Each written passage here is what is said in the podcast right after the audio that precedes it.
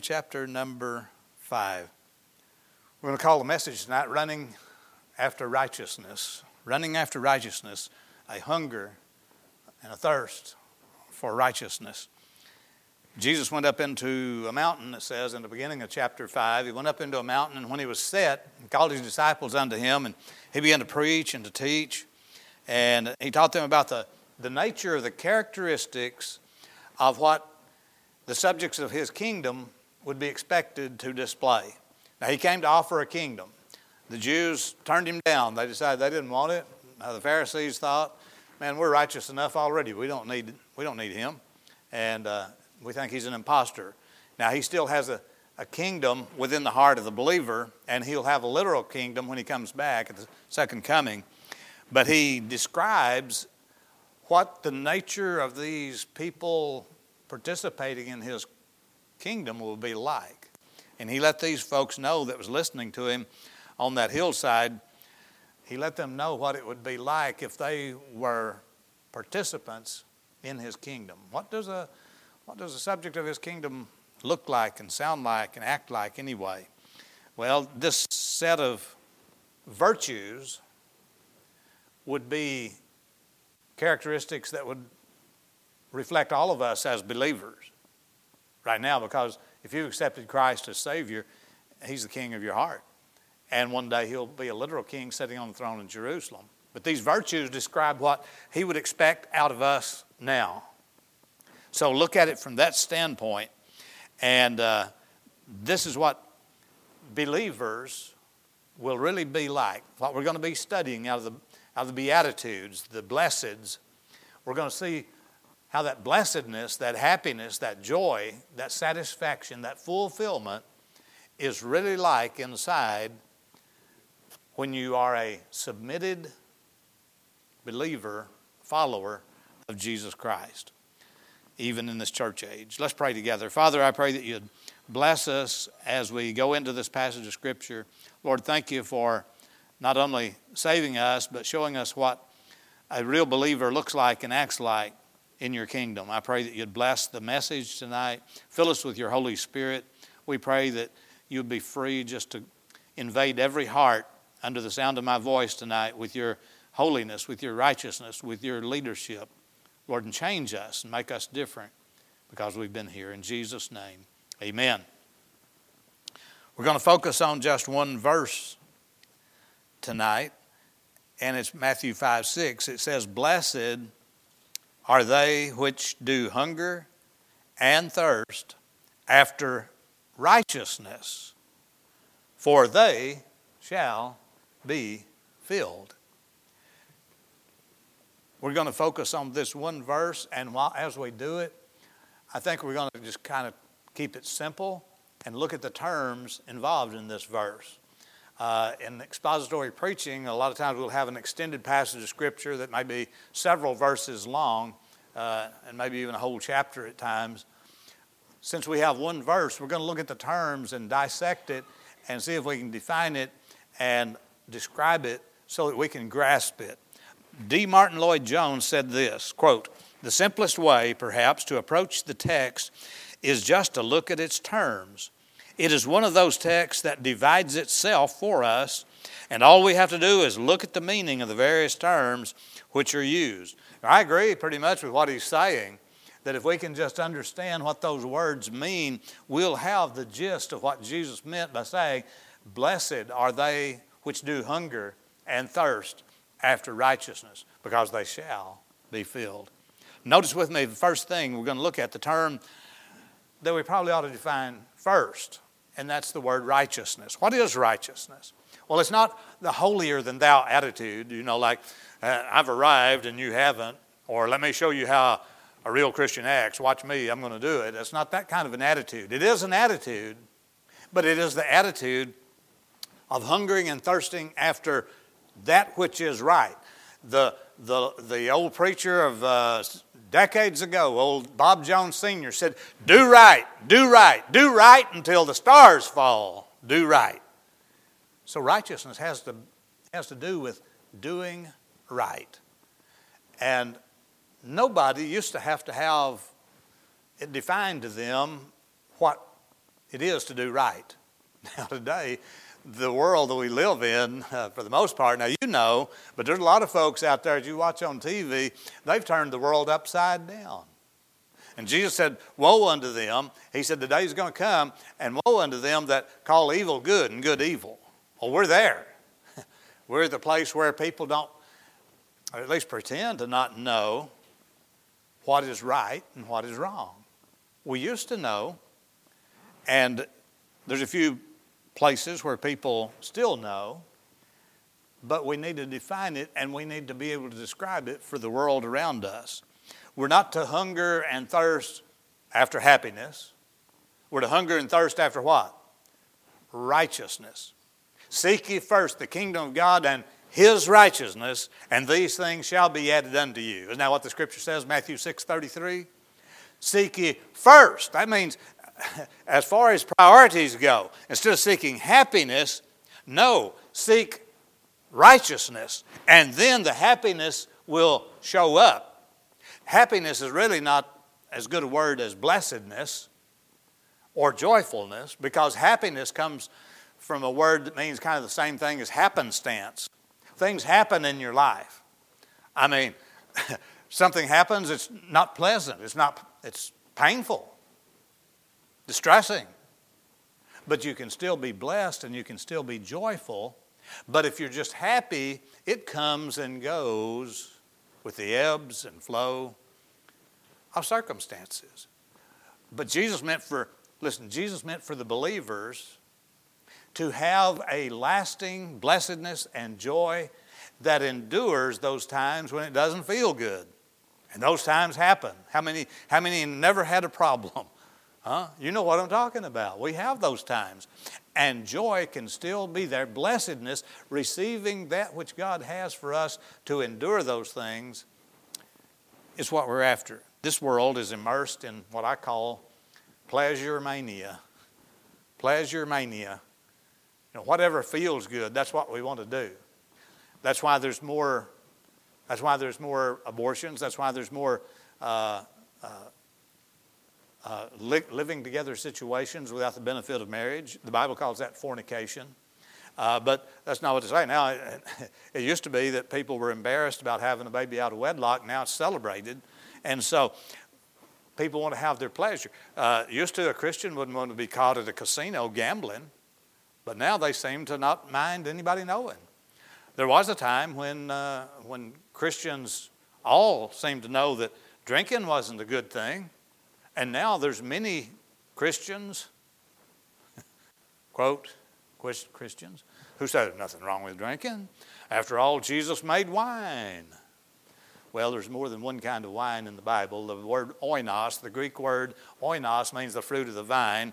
Uh, shakar, the Hebrew word in the Old Testament, means the fruit of the vine. And it can mean it can mean raisins, it can mean peach or a grape jam, it can mean grape jelly, it can mean grape juice, and it can mean intoxicating wine.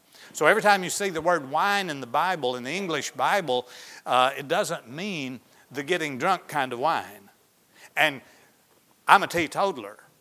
And I don't intend to become an imbiber just because there's a lot of, even whole churches at this time, there's many churches that promote drinking as part of their ceremonies, and uh, they get a buzz out of it. But we live in a pleasure seeking world. But blessedness, now listen, here's where we're going tonight. Blessedness comes when we seek righteousness with a fervency. Not just, well, I can do it or do without it. No, this, this scripture says hunger and thirst after righteousness. That's more than just saying, well, I can take it or leave it. That means I'm chasing it, I'm, I'm after it. Righteousness is at the top of the list. When we, ch- when we chase happiness, we lose it because happiness is found in another thing. Happiness for the sake of happiness is a wrong pursuit. Chase righteousness, chase obedience to God, be submissive to God, and then happiness is a byproduct of it.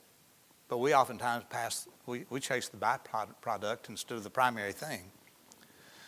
When a man is in pain, he naturally wants to get rid of it. they asked me last week after I got out of surgery, I can just barely remember being in the, uh, in the uh, recovery room, and they asked me how I felt. I said, I feel awful. And my wife said, I've always been a really good patient, but I was a little bit meaner this time than usual. I, I, don't mean to be mean, but I told her, I said, I'm hurting. I don't feel comfortable at all. I'm hurting. Uh, I, I, I, am hurting all over from, from my neck down. I'm hurting. And when we have pain, we try to find relief of that pain, but many times the pain is the symptom, or we're chasing after relief of symptoms instead of going for what caused the pain. I mean, if, if, your, uh, if your cat gets his tail caught under the rocking chair, that's pain. He's going to try to get out, isn't he? Well, the best thing to do instead of trying to figure out a way to get the cat's tail out from under the rocking chair is don't put the cat's tail under the rocking chair in the first place, right? And so we, we ought to be looking for ways to prevent the pain instead of ways just to relieve the problem. That's why people drink and why people do drugs and why people have addictions of all sorts because they're, they're looking for some way to have pleasure and to reduce the pain. And they don't realize, realize like Solomon did on their Sunday morning series in Ecclesiastes. Solomon said, Man, I've had everything, I've done everything, but still there's a, there's a hole in me that I can't fill.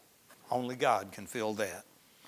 And this is true of those outside the church and those inside churches people, keep in mind, we're talking about righteousness. And I said it wasn't a holier than thou attitude, right? But many times, if, if what I understand about righteousness is correct, then righteousness has to do with an attitude towards sin.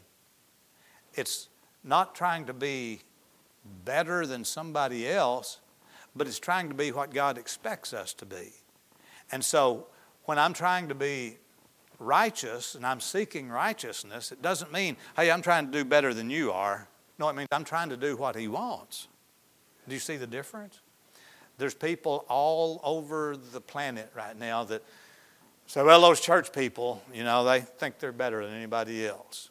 Or if we have some rule, like we, we had to uh, pass a, uh, some amendments to our Constitution, and, and one of those was that we just we marry people. If, people used to ask us if they could have their wedding ceremonies here, and uh, and we used to not see anything wrong with that.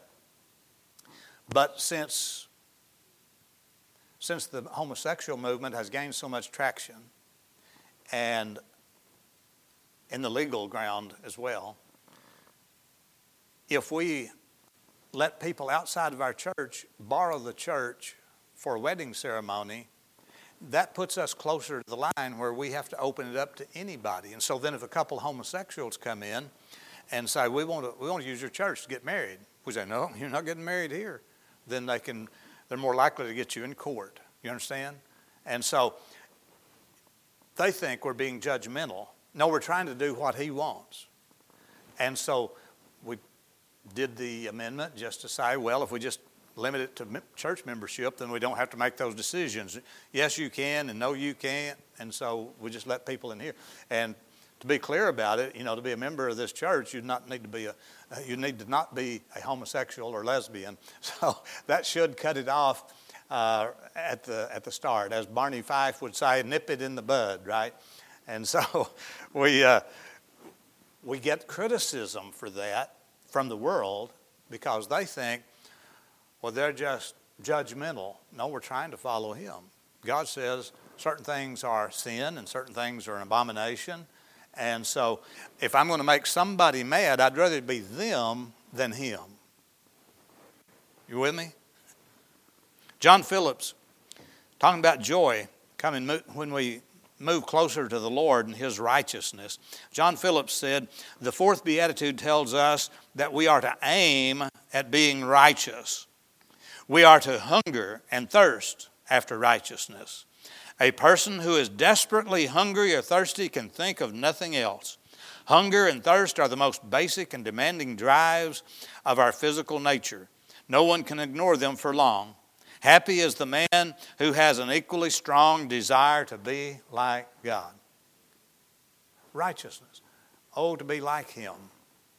In other words, when we're poor in spirit, as we went through in one of the earlier messages of the Beatitudes, when we're poor in spirit, realize how bankrupt we are as human beings, and we mourn over that sin, then that brings us to this point where we see that as we push the sin aside and say, I'd rather please Him than to indulge in the pleasures of sin, and it's our attitude, it doesn't mean we're sinless perfect. It does mean that our aim, our ambition, our purpose is to please Him instead of enjoying the pleasures of sin. And we, we earnestly desire. It's when to hunger and thirst after righteousness, when we earnestly desire to be like Him and to rid ourselves of the sin that would rule our lives. And sin is a cruel master. It will rule your life. When you begin to let it in, it's like the proverbial camel's nose under the tent door. When the camel gets his tent under the uh, his nose under the tent, he's going to flip it over. And the devil wants to do that with sin. Once he gets us uh, looking at sin like it's not such a bad thing after all, then we have taken a different attitude towards sin than he has. Is he loving? Yes. Is he forgiving? Yes. But does he think sin is okay? No. He told the woman taken in adultery when they, the Pharisees wanted to stone her to, to put Jesus in a tight spot where he had to make an unpopular decision. He told the woman after he had dismissed the crowd, he said, You, you that are without sin, cast the first stone. And when they all began to walk away, because they knew they were, they knew they were guilty, and they, as they walked away, Jesus said, Now go your way, woman. He didn't say, and live it up.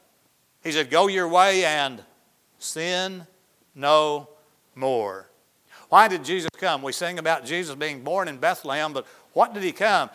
Why did he come? What was his name? Emmanuel. What did, why did they name him Jesus and Emmanuel? Why did they call him Messiah? It's because he came to save his people from their sin.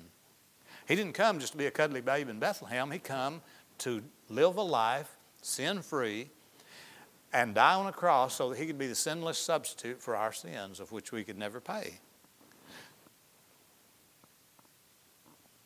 In 1 John 1 4, I think we can get the gist of this. It has to do with fellowshipping with Jesus. When we hunger and thirst after righteousness, doing right, it has to do with not only the attitude, but the doing of right. See, some people like to think about doing good, but the Lord wants us to carry that attitude out into action. And that's when we have to be ready to face temptation. But here's what it says in 1 John 1 4 And these things write we unto you, that your joy may be full. This then is the message which we have heard of him and declare unto you, that God is light, and in him is no darkness at all. If we say that we have fellowship with him, that's the key word fellowship with him, and walk in darkness, we lie and do not the truth. So, what's he interested in? Is he just interested in us saying, Boy, I want to be righteous? Well, he's interested in us feeling that way and having that attitude. That's where it begins in the heart. But then he says, The way we walk tells the story. It's not enough just to say we're religious. It's not just enough to say we're a Christian. Not just enough to say we're Baptist or we go to church. But that we, our walk. Lester Roloff said that, that your, your talk is important, but your walk is more important. we need to remember some of the old time preachers and what they said.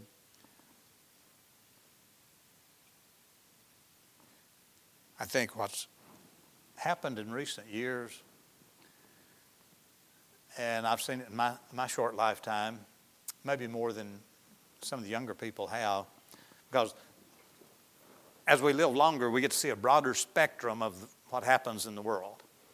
And I've seen this over the last several decades that preachers have figured out that they can get a bigger attendance more offerings, build a grander ministry if they cater to people's felt needs.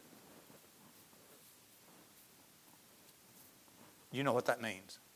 Their felt needs. Preacher, tell me, tell me how much Jesus loves me. Well, he does love you, and you need to hear that. But if I get overbalanced and just telling people, Jesus loves you, and Jesus loves you, and uh, and you're okay. Pat him on the back. You, yeah, you you've been in sin. Go out and do it some more. It's okay. Jesus still loves you. If preachers cater to felt needs and dealing with pop psychology topics in life instead of with what the Bible says about sin, then we get overbalanced and we get what I call sloppy agape, where we're just talking about, oh, lovey dovey this and lovey dovey that, and good Lord, good devil, good everything, you know. Well, if we don't balance out the message from the church, then we cater to people's felt needs. They feel like certain things need to be addressed in their lives. It's about me, me, me. Well, what happened about him, him, him? Seek ye first his righteousness. He didn't say, get your, get your feelings soothed at church. I don't know how many times we've lost, we've lost people because they didn't get, they didn't get their felt needs met. I believe in trying to address those needs. Many of those needs are mentioned in the Bible, and we preach on them and try to get to them. But we're not to get overbalanced where we're just meeting people's needs. We exclude God altogether when we do that. He's not a big Santa Claus in the sky, just trying to meet all of our needs. He deserves our worship, He deserves our submission, He deserves our obedience. And the only way we can please Him substantially is to seek righteousness. Acts, here, I'm not Acts, but Amos, you, you've heard this verse before. The reason I think a lot of uh, a lot of a lot of folks are migrating into churches where the felt needs are being met more. Maybe they're getting neglected some in, in other churches, but it might be that they're just needing to wanting more focus on them instead of focus on God. Here's, here's why I think it's happening. In Amos 11, 8, 8 11, the prophet said, Behold, the days come, saith the Lord God, that I will send a famine in the land, not a famine of bread, nor of thirst for water, but of hearing the words of the Lord. And they shall wander from sea to sea, and from the north even to the east. And they shall run to and fro and seek the word of the Lord and shall not find it. But in that day shall the fair virgins and the young men faint for thirst. People are thirsty, people are hungry, and people are trying to get their needs met, but they go about it in the in the wrong way because they're saying, I feel this way. I want you to make me feel better. Well, in the Bible, the Bible says in, in Proverbs that if we get our thoughts established, if we get our works established, our thoughts will be established. In other words, if you do right, you'll think right. There's way too many folks that are, that are having to run to get counsel and medication for everything under the sun emotionally when their joy is not going to come from that. What the, a lot of times, what's causing the problems is that we're not seeking the Lord and His righteousness and not hungering and thirsting after righteousness. So, we've talked about righteousness. Now let's talk about the other two terms hunger and thirst. Hunger and thirst. Now, you know what that is. Or do you? A jet fighter was shot down behind enemy lines. It's a true story. He was shot down behind enemy lines, and in enemy territory, he would he would sneak around by night and travel trying to get back across the front lines. And he'd hide out in daytime because they were searching, the enemy was searching for him. And he had no food, no water. And it was days and days and days and days. He finally made it across, but you know how he survived? He ate worms and bugs, weeds. He ate grub worms, insects. That's all he had. But he survived. Have you been that hungry? I haven't yet. I haven't been hungry enough to eat bugs yet. they say they're good. I, I, I haven't tried them. yeah, I think they want us to eat bugs, but I, I'm not going to if I can keep from it. That pilot eventually got back across the lines because he was so hungry, he kept himself alive by eating stuff that you and I probably wouldn't enjoy. Now, when you get hungry enough for the righteousness of God, like that guy would have been, who could have become a prisoner of war, if you get hungry enough for the righteousness of God, then you're hungering in the right way. You'll know what hunger is if you get to the point where you eat worms and bugs. I used to haul hay in the summertime. When I was a kid growing up in the country in Izard County, we didn't have many ways. Teenagers couldn't make money very many ways. We caught chickens and hauled hay and maybe hauled a little firewood. And so we didn't make a lot of money. But in the summertime, it'd be blazing hot, you know, 100 degrees, and we're, and we're hauling hay and throwing hay up on top of that wagon and, and going across the field, crisscrossing back and forth across the field, throwing those bales of hay up on the hay wagon, sweat just rolling, burning up. And boy, we'd get back close to the barn to unload the hay. And here would come the farmer's wife out with a big old galvanized bucket. uh, they didn't have coolers back then, or if they did, we didn't see them. Uh, they had an old galvanized bucket, probably three or four gallons, I guess. And that old galvanized bucket with a galvanized metal dipper in it and a couple of trays of ice cubes thrown in that bucket of water. Man, we'd rush to that bucket and get that old dipper and turn it up, get an ice cube or two and drink that down, let some of it run down your chin, down your chest. Man, that ice water was like heaven. We were thirsty. I mean, it had all run out. And that was like nothing you could imagine. When you're that thirsty, you would drink any. I mean, we're sharing that old metal dipper. Some of those old boys that grew up up there drink, they're chewing tobacco and they got tobacco juice running down their both sides of their chin and drinking that same dipper that we're drinking out of. But boy, it tastes good. We probably didn't have worms either.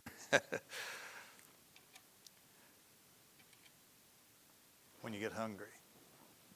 I'm asking, are you, are you hungry and thirsty for the righteousness of Christ? Or is it just something you take it or leave it? Hungry and thirsty. Do we really know what hunger and thirst is? Um, last week, you know, when you get old, you, you, talk to, you talk about your health problems and how many prescriptions you're taking. That's what we do for entertainment when we get old. last week, after the surgery, my system, the, the anesthesia and the, and the pain relievers and stuff, stopped my system, man. It just stopped it. Everything just stopped flowing.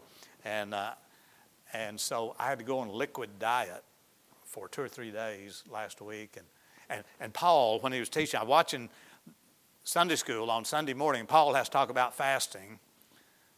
And then Chad talked about fasting. Where do you, did you guys get together and do that?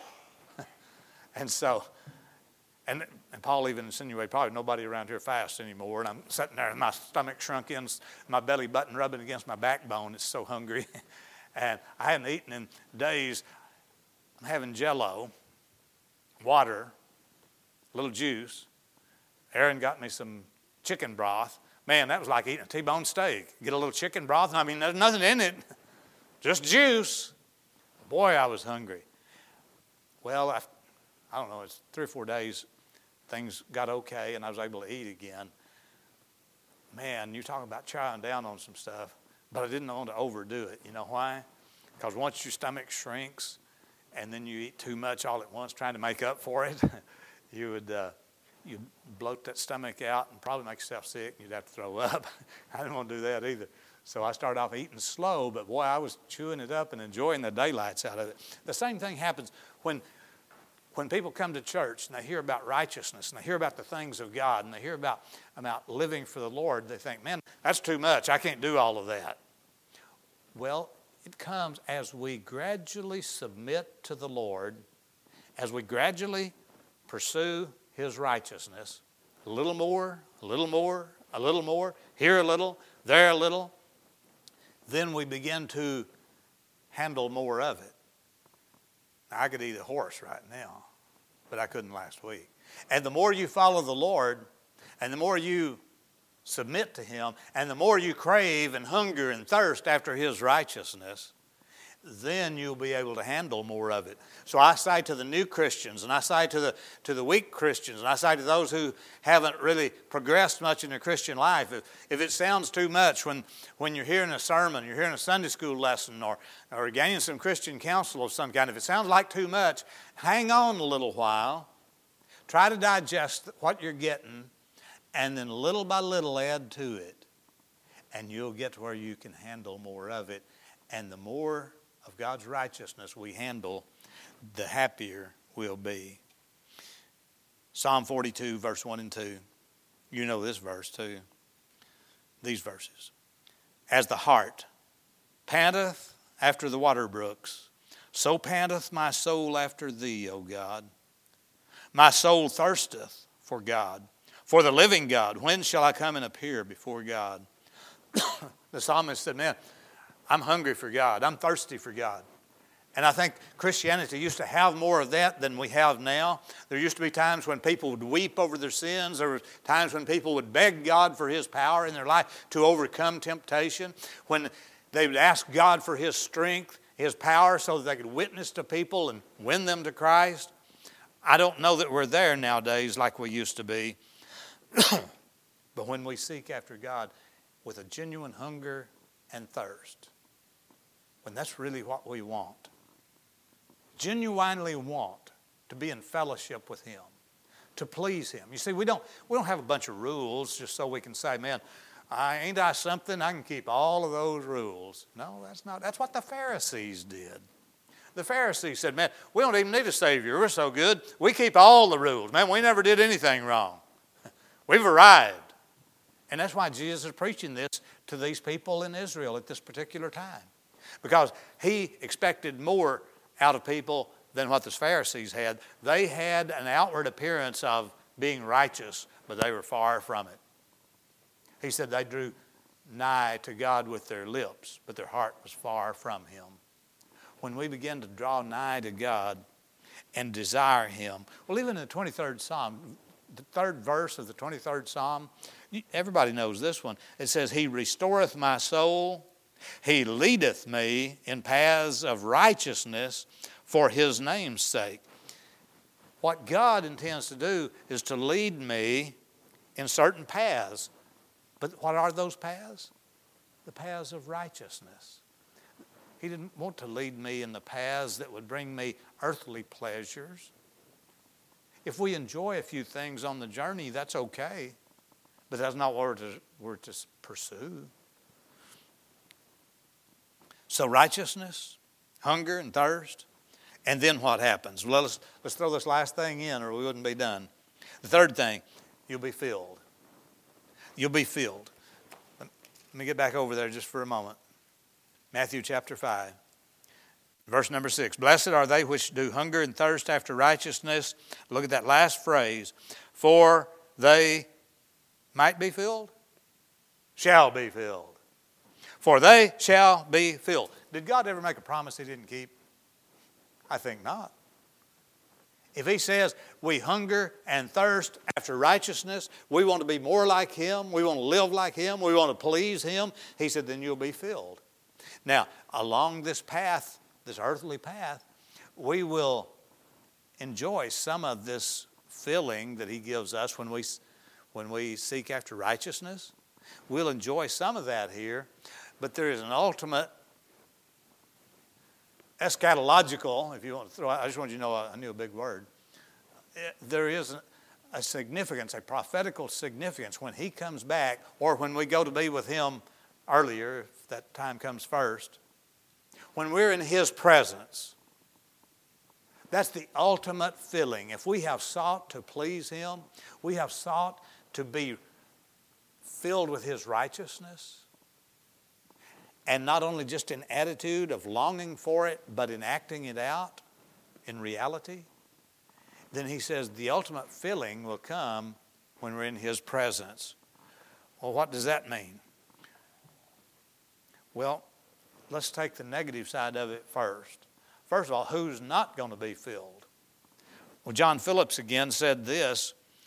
He said, One of the horrors of hell is the fact that God will ultimately say to the lost, He that is unjust, unrighteous, let him be unjust still.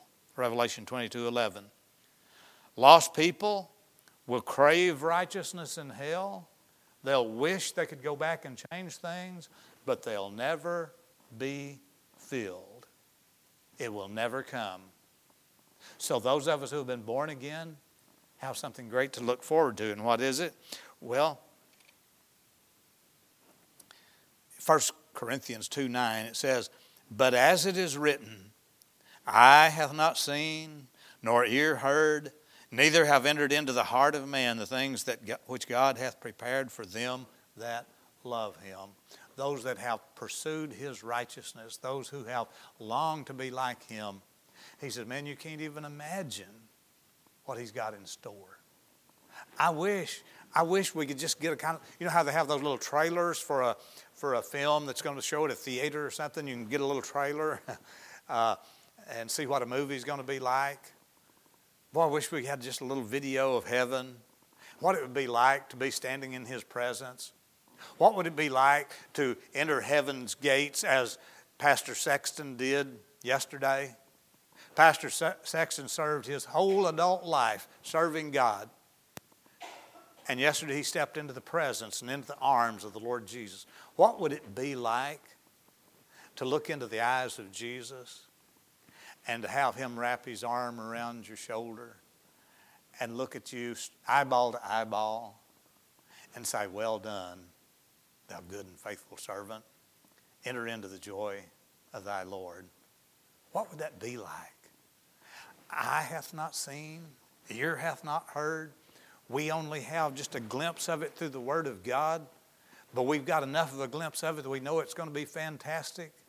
So, the ultimate fulfilling of being filled with righteousness, when we leave this body, when we are caught up in the rapture or at death, when we go to be with the Lord, or at His second coming, we will leave this flesh, fleshly nature behind and this old fleshly fallen nature that led us into temptation and towards sin so many times, it will be gone. And for the first time ever, we'll truly be more like Him than ever before. I, I like this. 1 John 3 2. Listen closely to this.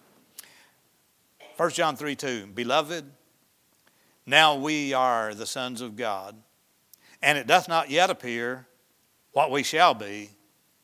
So we don't know exactly what we're going to be, but he says, but we know that when he shall appear, we shall be like him, for we shall see him as he is. Oh, hallelujah, what a day. we're going to be like him. We won't be him, but we'll be like him in that we will have the sin nature left behind and never to sin again in the presence of God for all of eternity. Then that righteousness that we sought on this earth will be fulfilled 100% in his presence. When you get hungry for righteousness and freedom from the power of sin, and you long for close fellowship with Him, and we can only have close fellowship to Jesus when we seek righteousness. You can't live like the devil. You can't hold hands with the devil and hold hands with Jesus at the same time. So when we find out that there's sin in our life that we need to lay aside, when we lay that aside, we can get closer to Him. And when we get like that, where we truly have an attitude that we detest sin, we can say, like the Apostle Paul, O wretched man that I am, Who's going to save me? Who's going to rescue me? The Lord Jesus. One day He will rescue us completely. We're saved and never going to be lost. When you're saved, you're saved, but we're not saved in our temptations and our trials and our tests and our sins yet. Hungering for righteousness is not a destination in this life, but it is a journey. We talk about the word sanctification, becoming more like Him during this lifetime. And won't be fully sanctified until we step into His presence. And that's when we lose the sinful flesh. And we can't reproduce these things that we study in the Beatitudes. We can't reproduce those by efforts from the flesh, but it has to come through the fruit of the Spirit of God. Galatians chapter 5. When we surrender to Him, He can produce that fruit that works its way out in us. Let's pray together. Father, we love you. Thank you for the blessed privilege to know that we can hunger and thirst after righteousness, and you've promised that we shall be filled. Oh Lord, I pray that you'd help us tonight to have that attitude that develops immediately, that causes us to have a distaste, a disgust for sin. And Lord, help us to develop the attitude that we want to be in fellowship with you.